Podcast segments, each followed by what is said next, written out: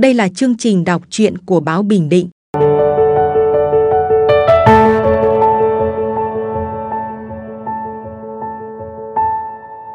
Mời quý thính giả nghe truyện ngắn Sứ Người của tác giả Phùng Quý.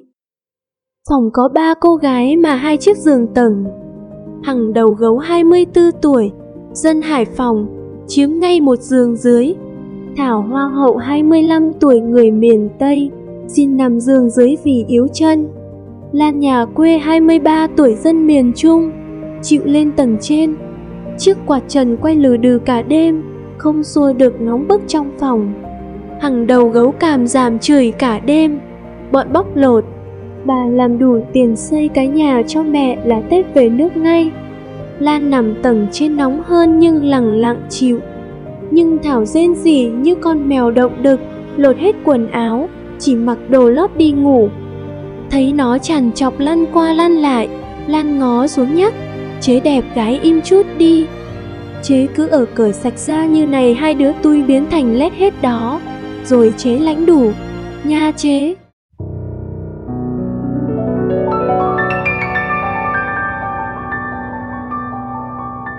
Họ háo hức ra nước ngoài, công ty họ làm việc là một doanh nghiệp chuyên lắp ráp thiết bị điện tử ở bang Doho, Malaysia.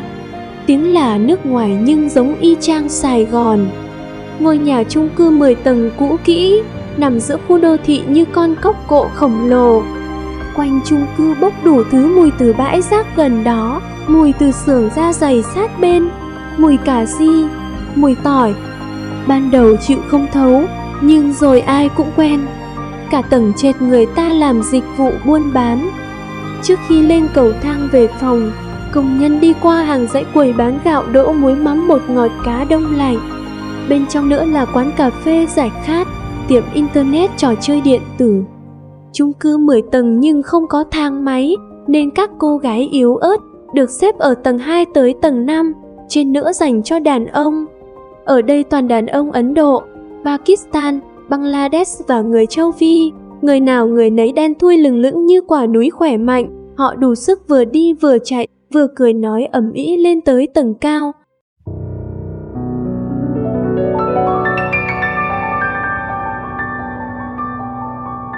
Ba cô gái người Việt may mắn được xếp phòng ngay tầng 2. Thật ra ban đầu có tới 4 người, thêm Hương Điên, bà 41 tuổi, luôn im lặng đầy bí ẩn. Hương Điên đêm nào cũng nằm mở đài nghe chuyện tình ướt át, tới khuya mới ngủ. Lan cùng nằm tầng trên, đối diện nên nghe rõ. Chị ơi, nghe chi ba chuyện tầm sàm, mụ mị đầu óc đó. Nhưng Hương Điên cứ nghe, nghe không thèm đeo tai phone, bảo nghe thế mới đã. Cả phòng cũng đành chịu, Hương Điên đã vằn mắt lên thì đến bọn đầu gấu địa phương cũng né mà. Thỉnh thoảng Hương Điên lại bỏ việc đi chơi với người yêu, hai ba ngày mới về. Về rồi lại đi làm, chả sao cả, cứ biết điều với đốc công quản đốc là xong hết. Cũng chẳng mất mát gì, Hương Điên cười khẩy kể, cho nó sờ soạn tí tí là nó lơ hết. Nhưng mấy tháng trước, Hương Điên a dua theo một nhóm xuống đường biểu tình chống chính phủ, bị cảnh sát Malaysia tó đầu, nhốt luôn và buộc lên đường về nước gấp gãy. Thảo và Lan là cùng làm phân xưởng hoàn chỉnh thành phẩm, Hằng làm ở phân xưởng đóng gói. Đêm nào về cũng làm nhảm chửi vì bị mấy thằng đốc công bốc hốt, sờ soạn mông vú. Thảo là người giàu có nhất trong phòng, có tới 4 chiếc điện thoại, vừa iOS vừa Android. Mỗi khi bực bực Hằng vẫn hay mắng Thảo là con nhà lính tính nhà quan, gái nhà quê mà ăn chơi không phải lối. Mua làm đéo gì những mấy chiếc điện thoại thông minh, nhưng vụ này Lan biết. Chẳng qua là Thảo lợi dụng nhan sắc móc túi bọn đàn ông dại gái thôi. Rất nhiều đàn ông đeo đuổi nó, đủ mọi màu da. Mỗi lần đổi bạn trai, khi đi chơi Thảo lại mang theo chiếc điện thoại cùi bắp. Anh chàng thấy tội nghiệp, liền mua tặng cho nàng chiếc điện thoại xịn. Giam tháng, nàng lại quen thằng khác, chiếc điện thoại xịn được cất đi, điện thoại cùi bắp lại được mang ra. Lan là người hà tiện, mỗi ngày làm việc, chủ trà công 20 dinh, tiền Malaysia, một tháng cộng tất tần tật các loại tiền thưởng chuyên cần, tiền tăng ca mới chừng 7 triệu tiền Việt. Mày không mất tiền nhà ở, lương thực thực phẩm xứ này lại rất rẻ, chứ nếu không chẳng còn mà gửi về nhà. Lan thường tranh thủ ngày nghỉ ra cánh đồng gần đó, hái rau muống nước về ăn. Rau muống ở đây to lớn dị thường, lá bự trà bá, người ta chỉ dùng để chăn nuôi chứ không ăn, nên gì chứ rau muống thì không bao giờ thiếu. Lan lội nước, cắt hàng ôm về, tước bỏ lá, trẻ dọc đem muối dưa ăn dần. Hàng đầu gấu ngạc nhiên, tao dân Bắc, chuyên rau muống đây. Vậy mà chưa từng ăn rau muống kiểu này, có ngon không? Mày ăn rau như bò nhỉ? Kệ tao, ngon chứ sao không? bỏ thì làm sao? Nói thì nói thế nhưng ăn thử thấy ngon, Hằng cứ lẳng lặng chén đều, dù cùng đi hái rau thì không, bỏ công ra cùng ngồi chè cũng không, chỉ được cái tấm tắc khen ngon. Bữa nào thèm thịt, Lan rủ Thảo ngồi xe buýt lên khu chợ người Hoa mua về muối ăn dần. Ở khu chung cư không có bán thịt heo, tụi mã lạ hén Thịt heo ngon lại rẻ vậy mà Hồng chịu ăn, Thảo cười rồi giảng. Người mã phần nhiều theo đạo hồi, kiêng cữ thịt heo. Lan giải thích, Hằng đầu gấu không thích ăn thịt heo chỉ tham thịt gà, thứ gà công nghiệp nuôi kiểu gì đó mà nhạt hoét, bở dệt. Chắc do có nhiều hóa chất tồn dư nên giết rồi Hằng trở nên hung hăng. Tối đó, thấy Thảo xếp mấy chiếc iPhone vô vali. Hằng bảo, bà đưa cho tôi mượn một chiếc iPhone nhé. Máy tôi rơi xuống chậu nước hỏng rồi. Thảo còn ngần ngừ vì biết chắc làm gì có chuyện mượn. Là xin đều đấy, nhưng Hằng đã sấn sổ giật chiếc màu hồng, cao giọng, mật khẩu mở máy. Thảo mếu máo, trả cho tao, trước đó tao thích nhất. Mẹ mày, trai đàn ông được nhiều thì cũng nên chia sẻ chứ Lan chẳng nói chẳng rằng, bước tới, giật phát chiếc điện thoại trên tay Hằng, trả cho Thảo. À, con này điên à, Hằng gầm gừ. Mày muốn chiến hả? Lại đây, này tao mệt, không thích. Lan đáp lại nhát gừng. Lan không nhát, không mệt. Cô sợ đánh nhau trong chung cư. Bảo vệ bắt được là sẽ bị đuổi việc. Mất việc là sẽ phải về nước. Nhưng cứ nhường nhịn mãi nó lờn mặt. Tha hương không thương nhau thì chớ. Con này phải dằn mạnh, không nó làm tới. Chiều hôm sau đi làm về, Lan nói Thảo về trước nấu cơm, rồi đứng chờ cạnh bãi rác chung cư vài trăm mét.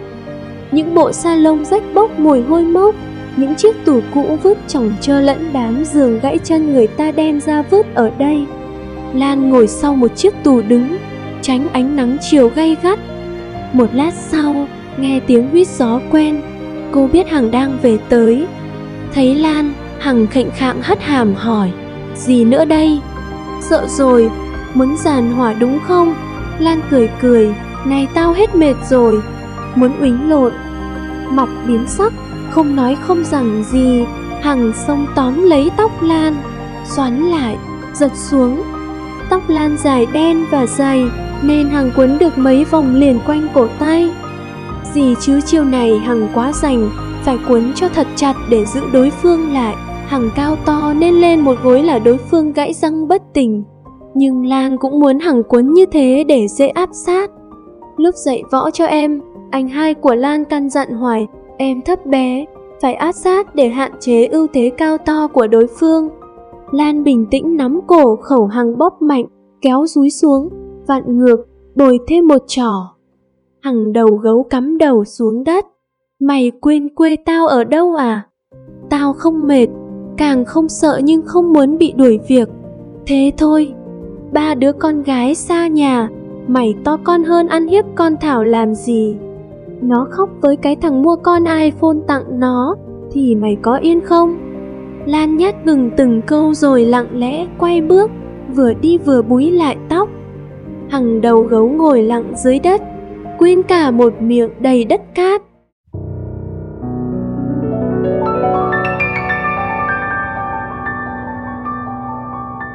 Thời gian này rộ lên nạn có những kẻ xấu đón đường công nhân, tuyên truyền vận động họ theo đạo giáo quỷ quái gì đó. Hằng mấy lần từ chối, cãi lộn, Lan thì nói thẳng vô mặt tên đàn ông tiếp xúc với cô, rằng mình không theo đạo nào hết. Nhưng Thảo lại thích thú với trò này, bởi đi nghe giảng đạo, mỗi người được phát 5 cân gạo và 10 dinh.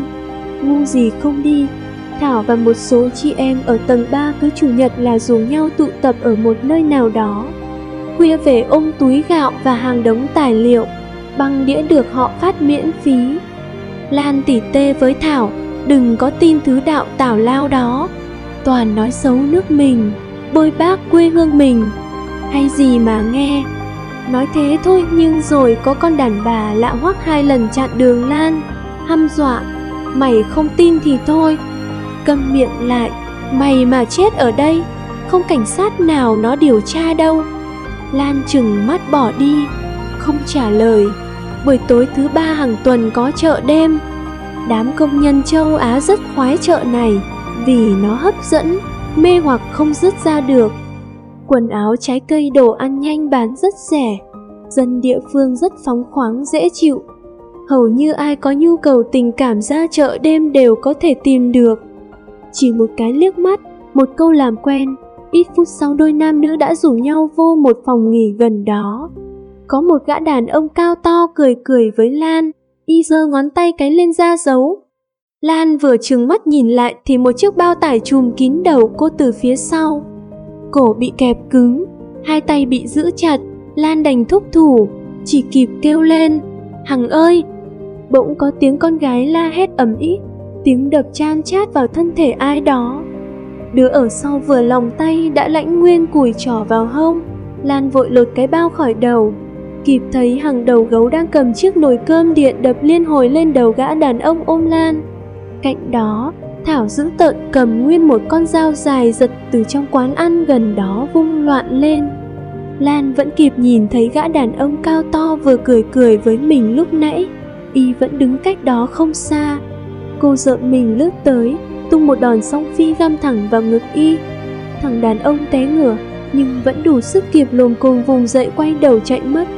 Cả chợ đêm trộn rộn lên nhưng rồi ai việc nấy nhanh chóng trở lại bình thường.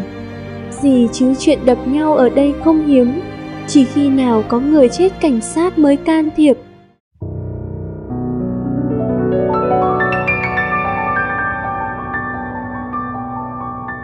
xuống sân bay. Lúc chia tay, để ai về quê nấy, Thảo tặng cho Lan một chiếc iPhone. Đây là chiếc tao mua để tặng mày, không phải của bồ tao tặng đâu. Cũng quên chuyện đó đi nghe, buồn tình thôi mà. Tao không lãnh đạm được như mày, khỏe ngang. Hằng hẹn cuối năm đám cưới, hai đứa mày phải ra Bắc chơi với tao, xem nhà mới nữa. Nhà xây bằng mồ hôi nước mắt của tao có cả phần chúng mày trong đó không ít. Ra đi lúc đó tao mới gửi quà quê mang về. Ra ngoài đó không được gọi tao là đầu gấu, tao phải còn lấy chồng trước. Lan cười cười, cô đang nghĩ đến trại nuôi dê mà mẹ cha cô với anh hai gầy dựng mấy năm nay có phần đóng góp không nhỏ từ món tiền cô gửi về. Cô bắt đầu mơ tưởng tới anh bạn thân quê ở Ninh Thuận cũng về đợt này. Anh bảo cha mẹ anh sẽ sớm ra Bình Định thăm cho biết nhà. Xứ người không phải chỉ có hoa hồng dẫn lối, cũng không hẳn chỉ có cực nhọc vất vả. Hễ ai chịu khó vun trồng thì sẽ đến lúc hái quả ngọt. Sự lý đơn giản thế thôi nhưng cả ba đều tin rằng cũng không phải ai cũng nhanh chóng nhận ra.